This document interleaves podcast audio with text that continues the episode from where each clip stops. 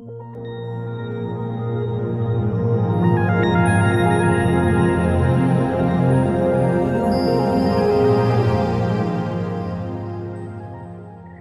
boa noite, pessoal. Boa noite a todos. Estamos iniciando mais uma vez o estudo das obras dos, de André Luiz, né, da, da coleção A Vida no Mundo Espiritual. Na noite de hoje, nós vamos conversar sobre o prefácio do livro, né, No Mundo Maior, iniciando esse livro fantástico nessa noite de estudos, e que nós possamos compreender a necessidade de, de ler, de interpretar, de fazer as nossas anotações, e também é, lembrando a todos que nós não estamos aqui para encerrar o assunto, para fechar qualquer questão, mas sim sobre falar sobre os nossos apontamentos, falar sobre nossas observações sobre cada um dos capítulos é, desta obra. Nosso intuito não é, é trazer informações definidas, fechadas, e nós estaremos abertos a qualquer opinião contrária, qualquer informação, né, mesmo o pessoal aqui que está participando online, e também futuramente aqueles que estiverem participando através do nosso podcast, do, do YouTube da Casa Espírita. Bom, Ivens, eu deixo a palavra a você. Boa noite, daqueles que eu não falei ainda. É, o nosso estudo aqui tem uma característica que é como se estivéssemos numa sala de, de estar da nossa casa. Né? Quando a gente fazia esse estudo presencial, a gente tinha chás, cafés, biscoitinhos, então é com esse espírito, nesse sentido, é, nós estamos aqui é, apresentando o capítulo, não quem sabe mais, nós sabemos bem parecido aqui o grau de conhecimento nosso, então fiquem à vontade para participar, é, não tem ninguém assim que tem aqui com o sentido de ser um palestrante ou um grande professor é, a respeito do André Luiz. Né? Estamos aqui mais de igual para igual, tá bem? Então, o prefácio do Emmanuel, é um prefácio escrito em 25 de março de 1947, tem 75 anos que ele fez esse prefácio. Então, é, o André Luiz traz, o Emmanuel sempre traz uma ideia central do livro, né? É a característica do prefácio e a gente começa achando interessante o título Na Jornada Evolutiva. Só fazendo uma analogia com obreiros da vida, é, obreiros da vida eterna, que o prefácio dele foi rasgando os véus. Então, para a gente ver o sentido aqui na jornada evolutiva, que é do mundo maior, rasgando os véus, ele trouxe muito conhecimento sobre o, o processo de desencarnação, o processo psicológico, emocional e técnico de como é feito isso, que é um dos, é um dos assuntos mais é, que gera mais interesse dentre aqueles que estão conhecendo a doutrina espírita ou aqueles que já conhecem a doutrina espírita, ou seja, o processo de desencarnação que todos nós passaremos. Então, rasgando os véus, ou seja, vai estar descortinando é, como é essa situação, como é essa passagem, né? Uma, uma ideia geral, porque a gente tem hoje em dia em torno de 200 mil desencarnes por dia no nosso planeta Terra. Então, cada um é um universo, cada um é uma característica. Então, ele trouxe uma, uma ideia, assim, na média de como seria. Eu achei bem interessante esse título, né? E na jornada evolutiva, vamos falar sobre é, a, o processo de que por que, que nós fomos feitos? Fomos feitos para evoluir. Então, tá aí. Né? Vai dar um sentido à nossa existência esse livro. Só pelo título a gente tira por base isso com a ideia do prefácio. É um prefácio curto, mas com alguns parágrafos bem profundos. Então acho que a gente vai conseguir ler ele todo para poder destrinchar, né? A gente vai lendo trechos curtinhos para não ficar é, cansativo iniciando. Espero que vocês estejam com o livro aí para acompanhar. e facilita para vocês, tá? Então eu vou começar do início mesmo do, do primeiro parágrafo. Dos quatro cantos da terra, diariamente partem viajores humanos aos milhares, de, demandando o país da morte. Vão-se de ilustres centros da cultura europeia, de tumultuárias cidades americanas, de velhos círculos asiáticos, de ásperos climas africanos, procedem das metrópoles, das vilas, dos campos. André, é o, o Emmanuel ele tem esse tom até poético, que ele escreve muito perfeito.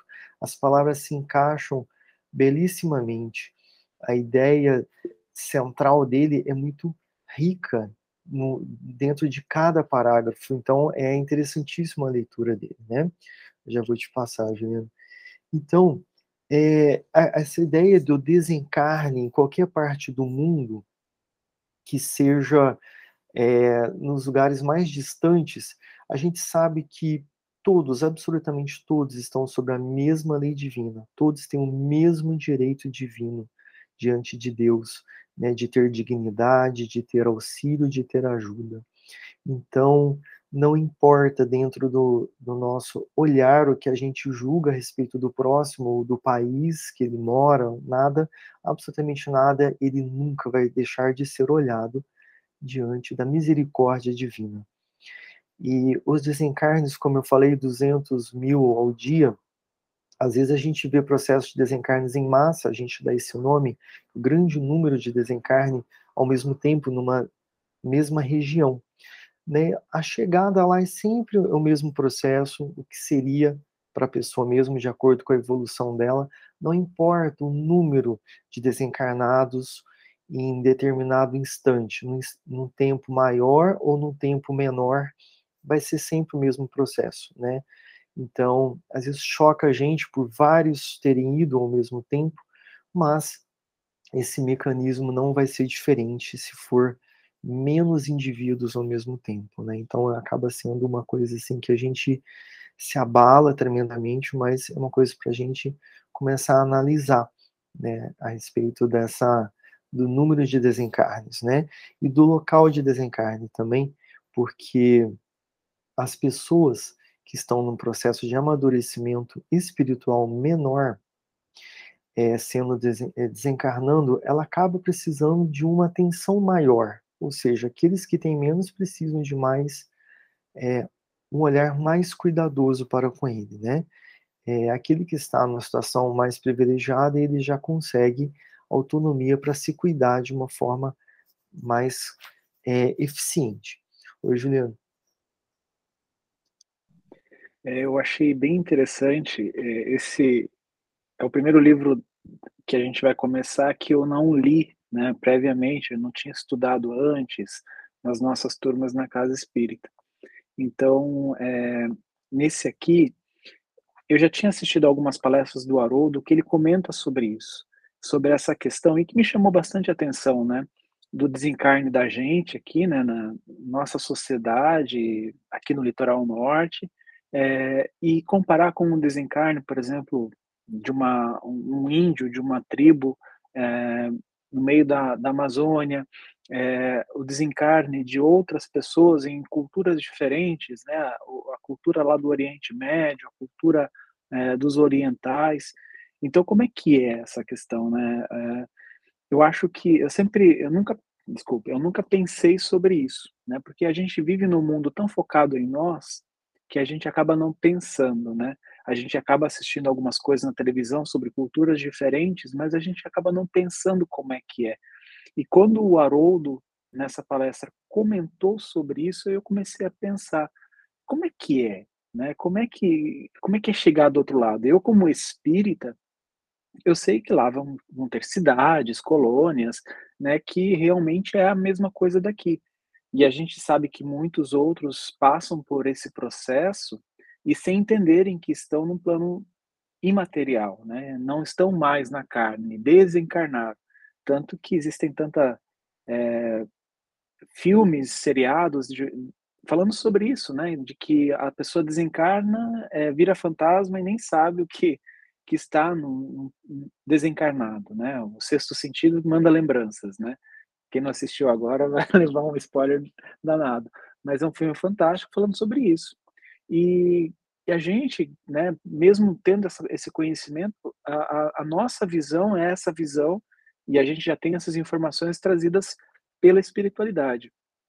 Quando Haroldo comenta desses vários locais de desencarne, culturas, povos diferentes, é, o Haroldo ele fala muito sobre isso. Ele fala assim que estas pessoas que desencarnaram, elas não vão encontrar nada gritante aos seus olhos, né? Naquilo que elas têm como um padrão mental delas é o que elas vão encontrar. É por isso que elas é, é, não vão ter um grande susto vamos dizer assim, uma, uma grande diferença, né? Porque realmente, imagina a gente é, desencarnar aqui na nossa convívio, né? Na, na rua, cidades, pessoas, é, e a gente já comentou sobre isso. Uma colônia tem ruas, cidades, pessoas, apesar de ter algumas coisas diferentes do que nós temos aqui. E se a gente fosse para algo totalmente diferente, ia chocar muito, ia, ser muito perturbador. Então, quando o Emmanuel traz isso, eu lembrei desse conceito, né? Então, eu acredito que nós vamos acabar comentando bastante sobre esses diferentes pontos de vista, dessas diferenças é, que a gente vai encontrar do outro lado. É, isso me lembrou uma coisa muito importante para as câmaras de auxílio espiritual, né?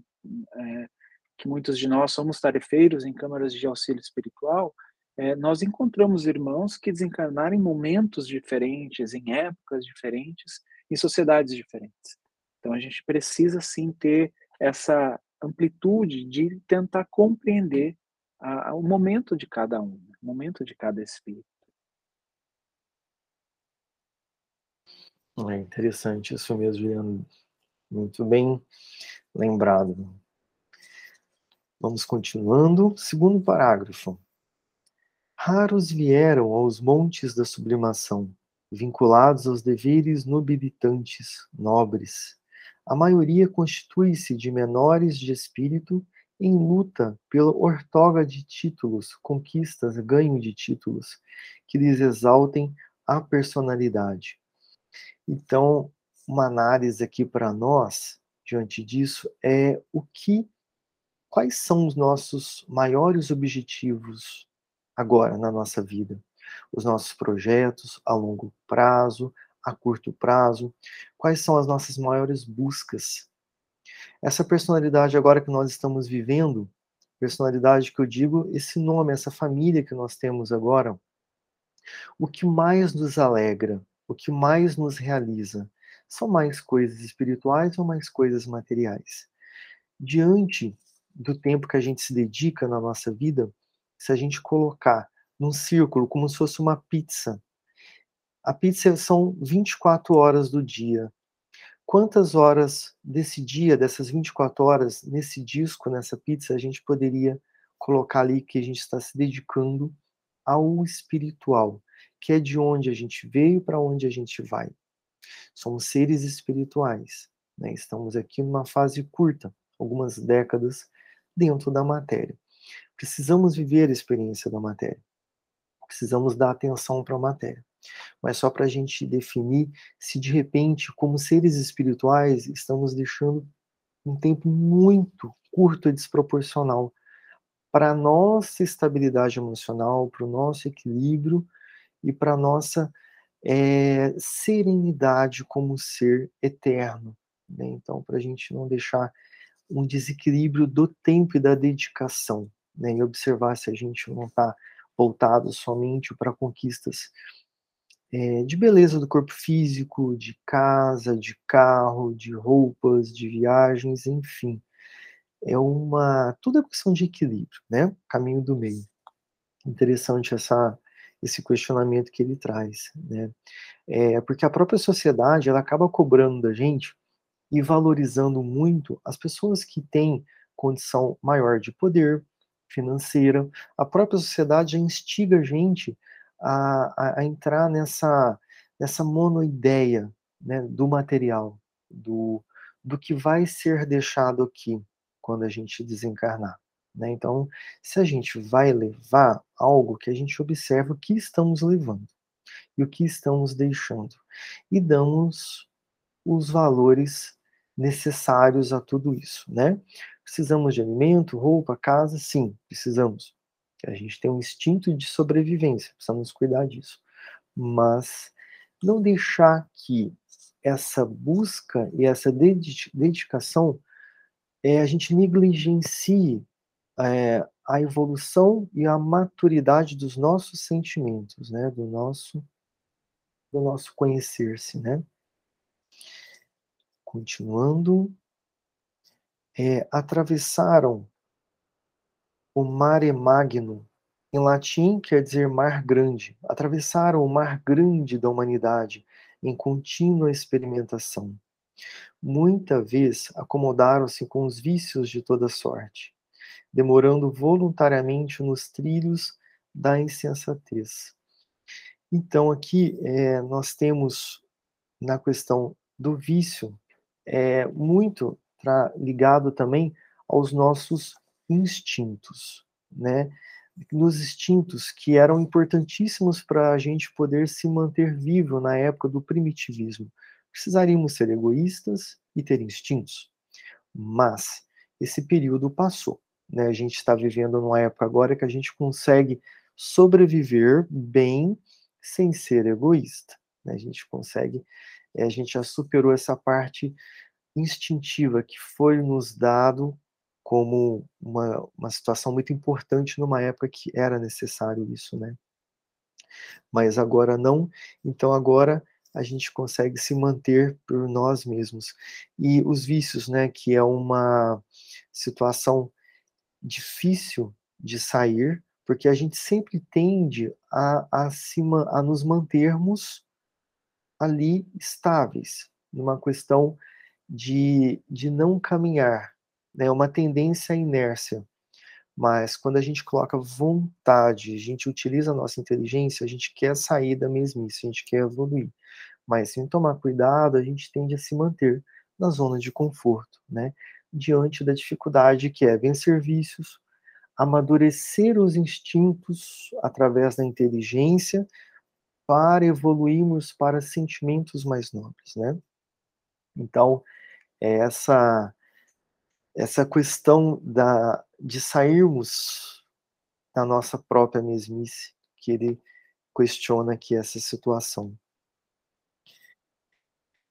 E apesar disso, porém, quase sempre se atribuíam a indébita condição de eleitos da providência, e cristalizados em tal suposição, aplicam a justiça ao próximo, sem se compenetrarem das próprias faltas, esperando um paraíso das graças para si e um inferno de intermino tormento para os outros. Principalmente quando a gente não gosta de alguém, tem menos afinidade com essa pessoa, tem alguma antipatia, a gente sempre acha que está numa condição bem superior, bem acima dessa pessoa, né? É uma tendência que nós temos. É uma, é, digamos, uma, uma educação que tivemos, ou culturalmente, a gente, e até instintivamente também, a soma de tudo isso, nos colocando numa situação meio de arrogância. E essa lente da arrogância, esse olhar com arrogância, acaba nos deixando míope para nós mesmos, para a verdadeira é, verdade do nosso cerne, do nosso núcleo, do nosso interior. Até por uma falta de humildade, ou até uma questão de falta de conhecimento mesmo, né? Grande parte é a ignorância, a falta de conhecimento nossa a respeito de nós mesmos. Quando a gente não conhece algo, a gente acaba subestimando. Como a gente não se conhece muito bem, a gente acaba subestimando a gente mesmo. E às vezes dá um valor é, que às vezes a gente não tem, né? Existe a necessidade do respeito para com nós mesmos do entendimento para o tempo que nós estamos passando agora, qual é a nossa verdadeira é, a, a realidade. Isso aí a gente se respeita e a gente compreende, mas a gente não vai dar um valor falso para algo que nós temos, senão a gente cai na ilusão e a consequência é a decepção, que é, é doloridinho, né? Ô, Juliano, fica à é, vontade. Ainda comentando dessa, dessa decepção, né, que muitas vezes vem como consequência, né, é, eu me lembrei muito nessa, nessa parte aqui é, de algumas filosofias, né, elas pregam muito aquela questão, você está na filosofia certa, na religião certa, você está salvo. É, essa, essa, esse conceito de salvação, né, eu sei que é arcaico a gente falar sobre isso, mas muitos de nós ainda carregamos estes mesmos conceitos, esses mesmos dogmas, é, como espíritas. Né? Muitas vezes a gente acha assim, ah, porque eu trabalho numa câmara, porque eu sou voluntário na casa espírita, porque eu ajudo na cesta básica, porque eu ajudo na, na, na campanha do quilo, na campanha da sopa, enfim, eu já tenho um lugar, um lugar garantido lá na colônia, um, um leito de hospital, pelo menos eles vão me colocar. Não é bem assim. Né? Mano deixa muito claro isso. Né? Neste, neste é, prefácio que ele fez, ele deixou isso muito claro. Existe toda uma lei regindo né, essas, essas questões. Então, se nós realmente tivermos merecimento, legal, a gente vai né, ser assistido. E a gente esquece muitas vezes, né, isso é uma coisa que eu ouvi há um tempo atrás, e aí eu, sempre que eu posso eu lembro, né, eu tento buscar isso dentro de mim, que é a questão que todos são filhos de Deus. Não importa se está encarnado aqui na Terra, se é um ser vivente na Terra, se é um espírito na Terra, né, desencarnado, ou em qualquer outro lugar do universo. Né? A gente não tem comprovação da vida é, biológica, material fora da Terra ainda, mas né? Um dia o espaço é muito grande, né? o universo é muito grande, quem sabe. Mas todos estes são criaturas, filhas de Deus. Então todos nós estamos sendo regidos por essa lei. E esquecendo um pouco o universo, agora voltando aqui para nossa vidinha, né? Nossa vida aqui na Terra, muitas vezes a gente pensa isso. É, eu sou, estou frequentando o local de salvação, onde a salvação é garantida, e os outros não, os outros não estão seguindo isso, então eles não são filhos de Deus. Eu, eu, isso é, é, leva desculpas né, interiores lá na nossa consciência, é, isso como desculpa para a gente poder, em alguns casos, cometer atrocidades, cometer preconceito, cometer injustiças, é, ser arrogante, permitir que o egoísmo fale mais alto. Né? Então, é, é, é uma justiça própria. Né? É, eu, eu, é como se eu me apoderasse da justiça divina e ela, para mim, é amena, é tranquila, enquanto o outro tem que sofrer consequências. Né? E eu acho que isso é uma das coisas assim que mais atrapalha a nossa evolução. Né? Ontem mesmo estava numa uma situação que eu vi uma pessoa começava, sabe, aquele pensamento de julgar e, e eu, e eu uma luta danada, falando assim, Jesus me ajuda, por que, que eu estou julgando pessoas que eu nem conheço? Por que, que eu estou pensando isso de pessoas que eu nem conheço? Me ajuda agora. Né? Então, é, é uma, uma constante vigília de pensamento para a gente não cometer injustiça, mesmo que seja uma injustiça interna, né, de conceito, de julgamento. É, e às vezes isso é tão automático, tão comum em nossos pensamentos que a gente não observa, não passa pelo crivo da consciência de que estamos às vezes desrespeitando o próximo em pensamento, né? É uma coisa para a gente realmente analisar. Um dos vícios que você falou aí, que me lembrou também, a questão, às vezes, vícios da religião. Vamos trazer para o espiritismo, né? O vício, às vezes, na desobsessão. Eu estou obsediado e eu vou resolver isso na casa espírita. Então eu chego lá com o pensamento, olha, faça uma desobsessão para mim, porque eu estou mal acompanhado e é um e o, problema assim quem não presta é só o obsessor né eu já tenho esse julgamento com relação a ele eu não tenho assim é, culpa de nada então a culpa é só do lado dele então faça a desobsessão e resolve o meu problema e não para para pensar o porquê que eu estou obsediado o que eu estou fazendo que está atraindo por que que eu tenho essa companhia né diga-me quem tu eres, que te direi com quem tu andas. Né? Então, é essa análise que vai trazer a verdadeira solução para desobsessão, né? Eu estou, vou, vou fazer a desobsessão, a câmera é, faz com muito amor, auxilia muito, mas ficaria completo esse auxílio 100% se eu investigasse, se eu dissecasse a causa da minha obsessão, né? Aí eu estaria sendo imune a ela. É um vício, né, religioso. A gente vê vários vícios em todas as religiões, então lembrando aqui um das nossas, né? Temos que pedir desobsessão sim, temos que pedir ajuda sim. Mas eu estou dizendo que intimamente, pessoalmente, eu também tenho que levar esse questionamento, né? Sozinho a gente não consegue caminhar, tem que pedir ajuda sim. E isso é uma humildade essa questão. Mas é, a humildade completa se eu conseguir investigar a causa, né? Continuando aqui mais um, um trecho. Quando perdidos nos intricados meandros, labirintos do materialismo cego, fiavam, confiavam, sem justificativa, que no túmulo se lhes encerraria a memória. E se, filiados a escolas religiosas, raros, excetuados, contavam levianos e inconsequentes, com privilégios que jamais nada fizeram por merecer. Né, que a gente vê as pessoas extremamente materialistas que acham que tudo se acaba com o desencarne. Morreu, ali findou-se tudo. Eram as filosofias nihilistas né, que acreditavam nisso, e isso deve ser bem angustioso, né, essa falta de sentido para o viver a pessoa acha que consegue, que deve permanecer vivo mesmo sem existir nada depois, até por uma proteção aí do orgulho, do egoísmo. Nesse ponto, esses é, sentimentos ainda muito imaturos acabam ajudando a se manter, né? Manter-se vivo.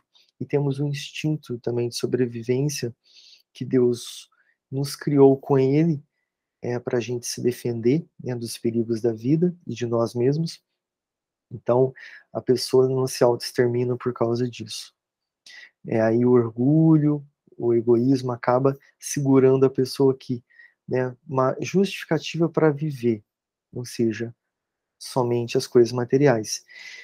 E aqueles que acreditam, né, também que é, terem feito é, uma questão aí, uma crença religiosa somente exterior, uma frequência aos templos religiosos somente de corpo físico, sem incorporar o que estava sendo ensinado, então já acha que se dá é, por tranquilo para o desencarne. Né? Eu frequentei é, semanalmente, eu fazia as leituras semanalmente. Será que somente isso já é, é suficiente? Né? e meus pensamentos, minhas emoções, minhas condutas, né?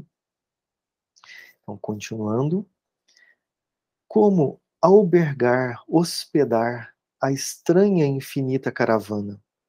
Como designar a mesma estação de destino a viajantes de cultura, posição e bagagem tão diversas? Então, como que pessoas tão diferentes uma da outra que desencarnam vão estar no mesmo local?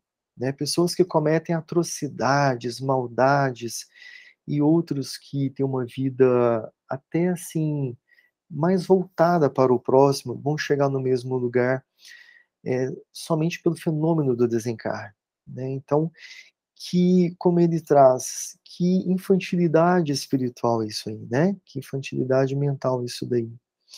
Então, a necessidade aí da gente é, observar essas questões. Continuando. Perante a Suprema Justiça, o malgache, as pessoas que nasceram em Madagascar, a língua de Madagascar e o inglês fruem dos mesmos direitos. Provavelmente, porém, estarão distanciados entre si pela conduta individual, diante da lei divina que se distingue invariavelmente a virtude e o crime, o trabalho e a ociosidade, a verdade e a simulação, a boa vontade e a indiferença. Da contínua peregrinação do sepulcro participam, todavia, santos e malfeitores. homens diligentes, cuidadosos, zelosos e homens preguiçosos. Então, eu achei importantíssima essa palavra, contínua peregrinação, que ele trouxe aqui. Eu, eu, a meu ver, não sei se vocês concordam, é, ele quis mostrar que esse contínuo é a nossa permanência íntima de quando a gente estava aqui encarnado e após o desencarne. O desencarne traz mudanças? Traz, drásticas, muitas mudanças. Traz mudanças que a gente vai mudar o estilo de vida, a gente vai mudar o nosso núcleo social, é, a nossa morada vai ser outra. E ele traz também, com a perda do corpo físico e do cérebro físico, é, aquilo que a gente mascarava, aquilo que a gente camuflava dos sentimentos e dos nossos pensamentos. O nosso olhar, o nosso olho físico, o nosso ouvido é incapaz de perceber as vibrações mentais emanadas por, pelo outro, o sentimento exalado e emanado pelo outro, tanto para o bem quanto para o mal, o corpo físico ele traz um amortecimento para isso, é como se fosse um amortecedor, é uma mola de impacto. Ele filtra um pouco disso, tanto que a gente emana quanto a gente recebe. No desencarne, o perispírito é um corpo muito etéreo, então nitidamente é, ele logo ele é plasmado o perispírito que forma o nosso corpo físico, logo ele vai tornar o aspecto a característica de que a gente, do que a gente está emanando. Se eu emano bondade e amor, o meu perispírito vai tornar essa feição. O outro facilmente vai receber as minhas emanações, mais facilmente. Então aí vem a verdade, né? Agora o que se mantém é o nosso cerne, o nosso núcleo, é, a nossa identidade como centelha divina. Isso não muda absolutamente nada né, com desencarne. Oi, Juliano. É, eu, eu achei bem interessante que o Emmanuel utilizou a palavra lei divina. Né? É, é, essa, como a gente sabe pelo livro dos Espíritos, né? quando Kardec pergunta é, à equipe Verdade onde está escrita a lei de Deus, né? a lei divina, e ele fala na consciência, eles falam, né? eles respondem a Kardec na consciência. Então isso já dá a ideia de que todos os encarnados, ou todos os filhos de Deus, encarnados ou desencarnados, eles trazem dentro de si a lei divina. É, eu achei interessante, né, me chamou a atenção, né, porque ele está falando de é, um, um, selvagem lá de um, um, um país né, é, vamos dizer assim, subdesenvolvido, e o inglês, né, que na época que Emmanuel manda, há 75 anos atrás, manda esse, esse, esse prefácio, era o, o auge da civilização. Né? Ainda eles são, né, eles têm, na questão modernidade, eles estão bastante à frente como sociedade. Mas eu achei interessante ele não utilizar, por exemplo, as diretrizes do evangelho, né? Porque o que a gente sabe, né, que a, as diretrizes do evangelho vieram com Jesus. Por mais que tenham enviado outros prepostos para outras culturas, é, mas o evangelho, né, que se ele utilizasse essa palavra, seria mais voltado aos cristãos. Quando ele fala lei divina aqui, ele abriu, ele abrange todas as criaturas, né, todos os filhos de Deus, independente do planeta, independente é, de religião, independente de cultura. Né? Eu acho isso bem legal, bem interessante. É, realmente, com certeza. Vamos mais um trecho. Como avaliar por bitola, ou seja, uma medida padrão única, recipientes heterogêneos, tão diferentes? Considerando, porém, nossa origem comum, não somos todos filhos do mesmo pai? E por que motivo fulminar com a inapelável condenação os delinquentes, se o dicionário divino escreve a letras de fogo as palavras regeneração, amor e misericórdia? Então, quanto mais os espíritos que estão numa escala superior, quanto mais se estuda, quanto mais se aprende, quanto mais se incorpora, mais eles entendem isso, mais eles compreendem isso. É, aumenta o olhar do futuro deles e aumenta o olhar do passado deles próprios. Eles ampliando o olhar do futuro e o passado próprio, eles já detectam como que é, a regeneração ela é, ela é constante, a regeneração ela é bem compreensível. E fazendo isso regado ao amor, obviamente, a misericórdia já é uma consequência, como ele colocou, regeneração, amor e misericórdia, né? Então, é, aí, é, porque entende-se, eles entendem de onde que eles vieram, se eles olharem no passado longínquo, milenar deles, e o quanto eles avançaram e quanto evoluíram. Isso é para todos, né? Olhando-se pelo próprio é, oportunidade que eles tiveram e da misericórdia divina que eles estão né, sob a misericórdia divina. Então esse olhar é natural para aqueles que ainda estão abaixo deles, porque eles sabem que eles estão abaixo também de muitos, né? E continuando, determinaria o Senhor o cultivo compulsório da esperança entre as criaturas, ao passo que ele mesmo, de sua parte, desesperaria? Glorificaria a boa vontade entre os homens e conservar-se-ia no cárcere escuro da negação? É isso. A gente nunca viu espíritos superiores voltarem para dizer que estavam decepcionados que não era nada disso do que eles estudarem e aprenderam. Pelo contrário, eles voltam para falar que está certo mesmo, né? as palavras de Jesus estão certas mesmo, e esse é o caminho, essa é a verdade. Então, a gente tem essa experiência nossa de ver que tudo que nós conquistamos até hoje em nossa vida, espiritualmente, valeu a pena. Né? Estava certo o que a gente ouvido no passado. E assim vai. Então, não temos experiências de quem alcançou a pureza de espírito ou a escala crítica voltar, dizendo que Deus estava errado. Né? Isso já comprova mais uma vez. E então, é, foi isso que eu interpretei desse trecho. Não sei se vocês interpretaram algo diferente, porque algumas frases são muito profundas e podem mudar a interpretação segundo olhares diferentes, conhecimentos diferentes, né? Então essa foi a minha experiência com esse parágrafo. Ele exige ficar um pouquinho analítico, pensando um pouquinho mais sobre ele, né? Vocês estão quietinhos hoje, tirando o Juliano, né? Fiquem à vontade.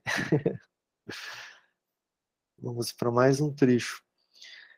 O selvagem que haja eliminado semelhantes a flechadas teria recebido no mundo as mesmas oportunidades de aprender que felicitam o europeu supercivilizado que extermina o próximo à metralhadora? Estariam ambos preparados ao ingresso definitivo no paraíso, um paraíso de bem-aventurança infindável, tão somente pelo batismo simbólico ou graças a tardio arrependimento no leito de morte?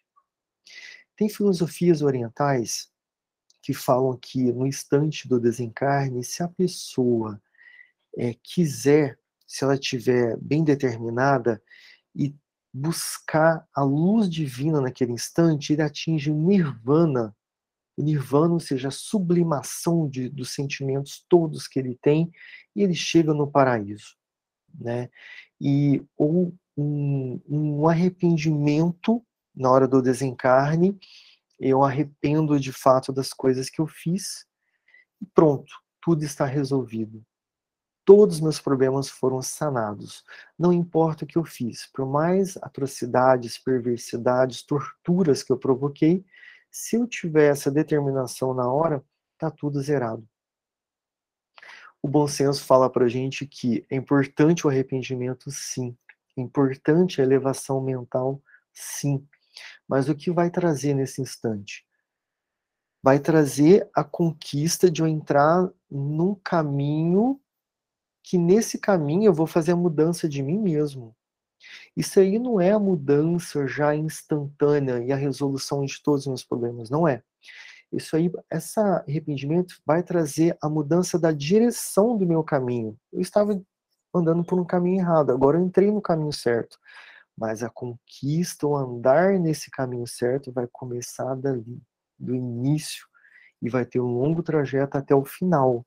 Aí é minha conquista de fato.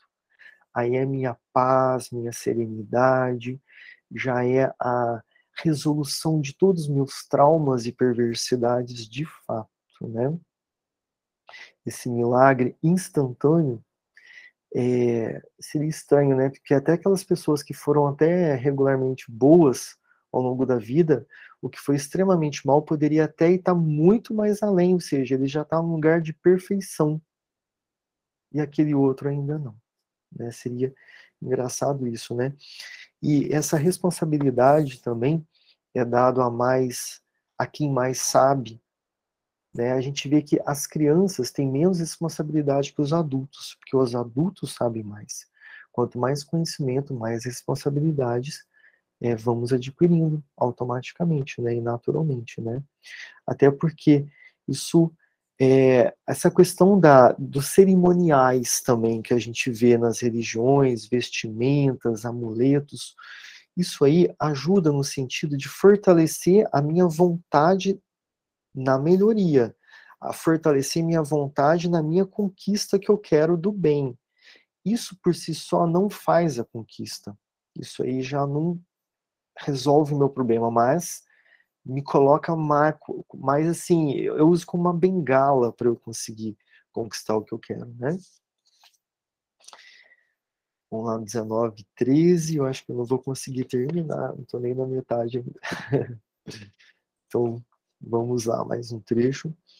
A lógica e o bom senso nem sempre se compadecem com argumentos teológicos imutáveis. A vida nunca interrompe atividades naturais por imposição de dogmas estatuídos, concluídos né, de artifícios.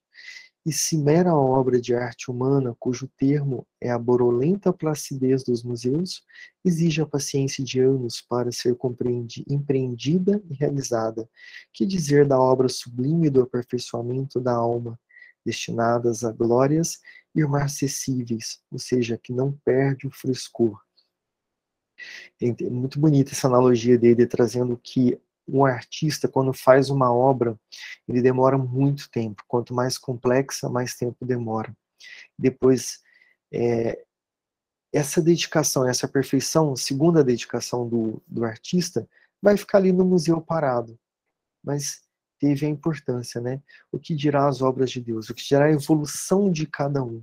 Ora, o primor que exige de nós mesmos, o cuidado e a dedicação que exige de nós mesmos, para que essa obra-prima evolutiva de nós mesmos seja bonita, bela e o mais perfeito possível. Está tudo em nossas mãos, está tudo à nossa vontade, está tudo ali à nossa disposição, né? Interessante isso, interessante essa, essas, essa certeza aí que nós temos dessa questão, né? Porque não importa o que a gente quer, se não está dentro da lei de Deus, não tem como conquistar. Não importa as belas palavras, as palavras fortes, não importa nada que a gente coloque ali de força. Se não estiver dentro da lei de Deus, não se conclui a longo prazo. Pode se concluir a curto prazo, mas a longo prazo aquilo, a verdade vem à tona. Né? Então, escolher as coisas certas e dedicar dentro das coisas certas, para que tenha um fim concreto né? e, e definitivo. Né? É, vários companheiros de ideal estranham a cooperação de André Luiz, que nos tece informações sobre alguns setores das esferas mais próximas ao comum dos mortais. André Luiz trouxe para nós muitos detalhes das colônias espirituais, das colônias dos hospitais aqui ligados à crosta, junto conosco aqui muito próximos da crosta. E isso foram informações novas, porque existem os espíritas puristas que eles seguem somente as obras de Allan Kardec. Tudo que veio dali para frente, eles não, eles abandonam. Eles é, rechaçam, expulsam, porque é, acham que a obra foi completa. Né? Ali terminou-se todos os conhecimentos, não tem mais nada para saber após o, o, o, a coleção de Allan Kardec. Só que a gente sabe que conhece a, é, a, a, árvore pelos frutos. A gente viu os frutos de Chico Xavier. Então, é, essa questão do como funcionam as colônias, algumas casas espíritas, alguns puristas realmente não aceitam, não absorvem isso, né? Preferem, é, assim, perder algumas informações com medo, insegurança de elas levarem eles a algum mal. E iludidos na teoria do menor esforço, inexistente nos círculos elevados, contavam com a preeminência, a grandiosidade pessoal, sem nenhum testemunho de serviço, e distantes do trabalho digno, em um céu de gozos contemplativos, exuberante do conforto melífico é, relativo ao mel. Né? Então, a gente vê que nessas, nesses hospitais aqui próximos, aqui nessas esses núcleos de assistência próximos a nós aqui, o quanto os espíritos trabalham, o quanto eles estão ali na frente de trabalho, né, no corpo a corpo, resgatando, lidando com espíritos ainda em guerra com eles, ou é, lidando com sentimentos bem perversos e maldades grandes, e estão nesse corpo a corpo se dedicando, né, ou seja, o trabalho de quem se dedica ao bem, ele vai aumentando os, os problemas, as dificuldades vão aumentando. Mas a força desse espírito é muito maior que a dificuldade. Esse espírito é muito mais forte do que o espírito ainda sensível e se protegendo demais das adversidades, né? Buscando a zona de conforto. Prefeririam a despreocupação das galerias em beatitude permanente, Ante a grandeza divina se limitaria a prodigiosos espetáculos, cujos números mais surpreendentes estariam a cargo dos espíritos superiores, convertidos em jograis de vestidura brilhante. Jograis, né, na idade, só trazendo uma explicação rápida aqui do, do nosso da Wikipedia, na Idade Média faz, é, tinham os jograis, que eram pessoas mais humildes que ganhavam a vida divertindo os outros na, com sátiras, magias, ali nas feiras, nas feiras públicas. Então, eram as pessoas que se vestiam de palhaço. Então, é, o Emmanuel trouxe essa analogia, né, que os espíritos superiores estariam fazendo jograis é, somente se eles não trabalhassem à frente, né, com os, os necessitados. Né, onde mais eles estão é onde estão os necessitados, né? Então é interessante isso, porque a gente vê que é, quem mais tem problema que eu conheço, o, o, espírito que lida com mais problemas que eu conheço, assim, é Jesus Cristo.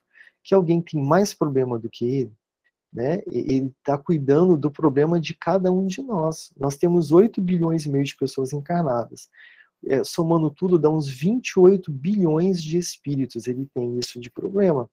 Eu tenho aqui problema com quem está próximo de mim, minha mãe, meu pai, meu cônjuge, então tem três pessoas para que, que né, lidar. Jesus tem 28 bilhões, então você vê que quanto maior o ser, mais problema ele tem, né? Menos menos tranquilidade ele tem na vida, mas a força dele é compatível e proporcional a isso. Então, tranquilos de dar conta, dá assim, né? É, então, a missão de André Luiz é, porém, a de revelar os tesouros de que somos herdeiros felizes na eternidade, riquezas imperecíveis em cuja posse jamais entraremos sem a indispensável aquisição de sabedoria e de amor. Para sermos herdeiros felizes eternamente, precisamos de sabedoria e amor. Sabedoria, o que, que seria? Né? É a pessoa que conhece muito, ela aprendeu muito, mas isso torna ela sábio? Ainda não. Ela precisa executar o que ela sabe. Se ela faz tudo que ela sabe, se ela é tudo que ela sabe, aí ela é sábio, né? É a pessoa que conhece muito, ela é inteligente, ela não é sábio. O sábio executa. E o sábio com amor, aí sim, é a receita que nós temos para sermos herdeiros felizes da eternidade, né? E então a gente é, vê essa questão que assim os espíritos é, superiores executam, né, dessa forma que nos ensinam. E eu vou pular um trechinho aqui.